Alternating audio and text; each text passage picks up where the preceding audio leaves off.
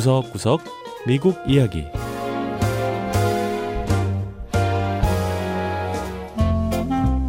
미국 곳곳의 다양한 모습과 진솔한 미국인의 이야기를 전해드리는 구석구석 미국 이야기 장량입니다.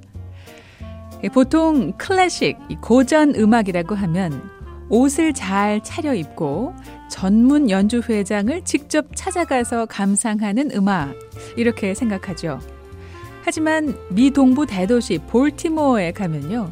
먹을거리를 싣고 거리를 누비는 푸드 트럭처럼 피아노를 싣고 다니며 길거리 공연을 펼치는 콘서트 트럭이 있다고 하는데요. 클래식 음악에 대한 고정관념을 깨고 있는 젊은 음악가들을 만나보죠. 첫 번째 이야기 거리의 관객을 찾아가는 콘서트 트럭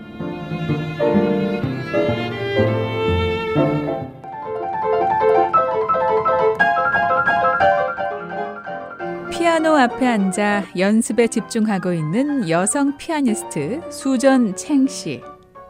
전문 연주자로서 장시간 피아노 연습은 일상이나 다름없는데요. 오늘은 특별히 닉 루비 씨가 연습실에 찾아 듀오 연주, 그러니까 동반 연주도 연습하고 있습니다. 오늘은 길거리 공연을 앞둔 날이기 때문이죠. 연습 후 트럭에 소형 그랜드 피아노를 실은 수전 씨와 닉 씨. 오늘의 공연 장소는 볼티모어 시내에서 열리는 farmers market, 즉 농산물 직거래 장마당입니다. 지글지글 음식이 요리되는 푸드트럭 옆에 자리 잡은 콘서트 트럭. 피아노를 스피커에 연결하자 단 몇 분 만에 무대가 설치되고 시민들을 위한 무료 점심 공연이 시작됩니다.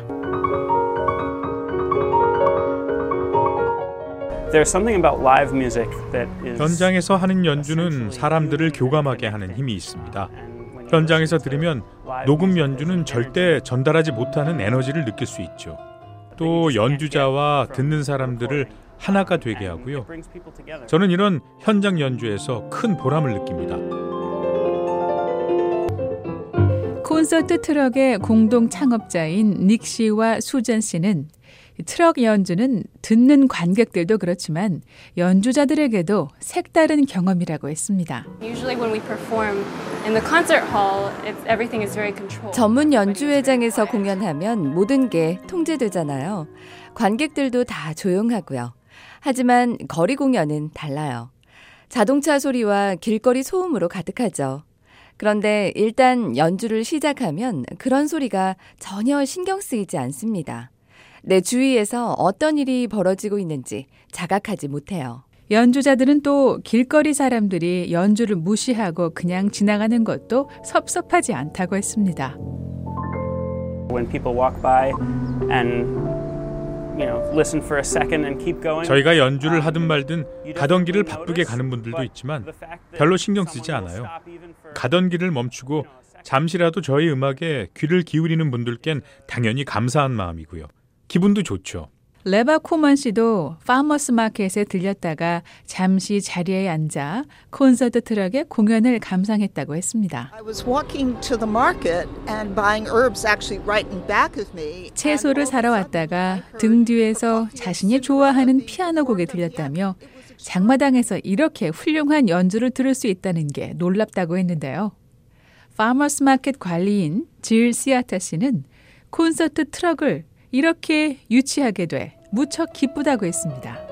We're always open to just bringing in things that will make it better, bigger. 우리 파머스 마켓이 더 좋아지고 규모도 커지고 외부 사람들이 더 많이 찾도록 하기 위해서 늘 노력하는데요.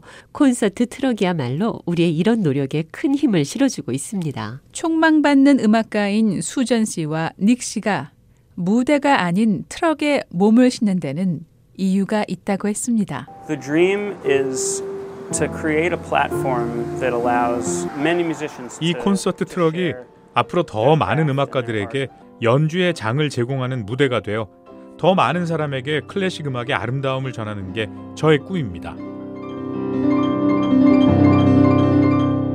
이 꿈을 위해 콘서트 트럭은 지금도 거리 곳곳을 찾아 아름다운 피아노 선율을 사람들에게 선사하고 있습니다.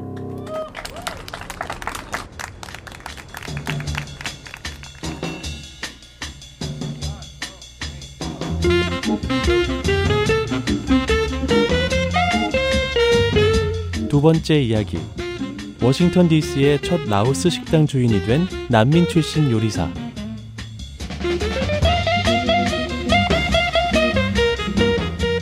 워싱턴 DC에는 세계 각국의 대사관들이 모여 있는데요. 대사관만큼 많은 게 각국 음식을 파는 식당입니다. 중국, 아프가니스탄, 에티오피아 음식까지 전 세계 다양한 맛을 맛볼 수 있는데요. 몇 년 전 문을 연 워싱턴 최초의 라오스 식당은 맛도 좋은 데다 가게의 주인이 난민 출신이라 더욱 눈길을 끌고 있습니다. Cooking is my passion. When I cook, I put 100% of my heart and soul into what I'm making. 음식은 제 열정입니다. 저는 요리를 할 때 제 마음과 영혼을 다 쏟아붓습니다. 라오스 식당 딥카오를 운영하는 생 로왕나 씨. 이런 열정을 담아설까요? 생 씨의 식당은 늘 많은 사람으로 북적입니다. My wife and I tried it and fell in love with the food. The freshness of the ingredients. 제 아내와 전 팁카오의 요리를 접하곤 바로 그 맛에 푹 빠졌습니다. 신선한 재료 또 풍부한 향과 맛이 일품이다 보니까 계속 식당을 찾게 돼요. 제 친구들도 데려왔는데 친구들도 하나같이 아주 맛있다면서 단골이 됐습니다. 생 씨는 지난 2014년 워싱턴 DC 최초로 라오스 요리 식당을 차렸습니다.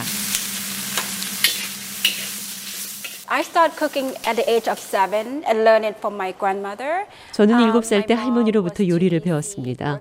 당시 라오스에 살았는데 어머니는 일을 하느라 바쁘셨거든요. 그래서 제가 세 명의 동생을 먹이기 위해 요리를 해야 했어요.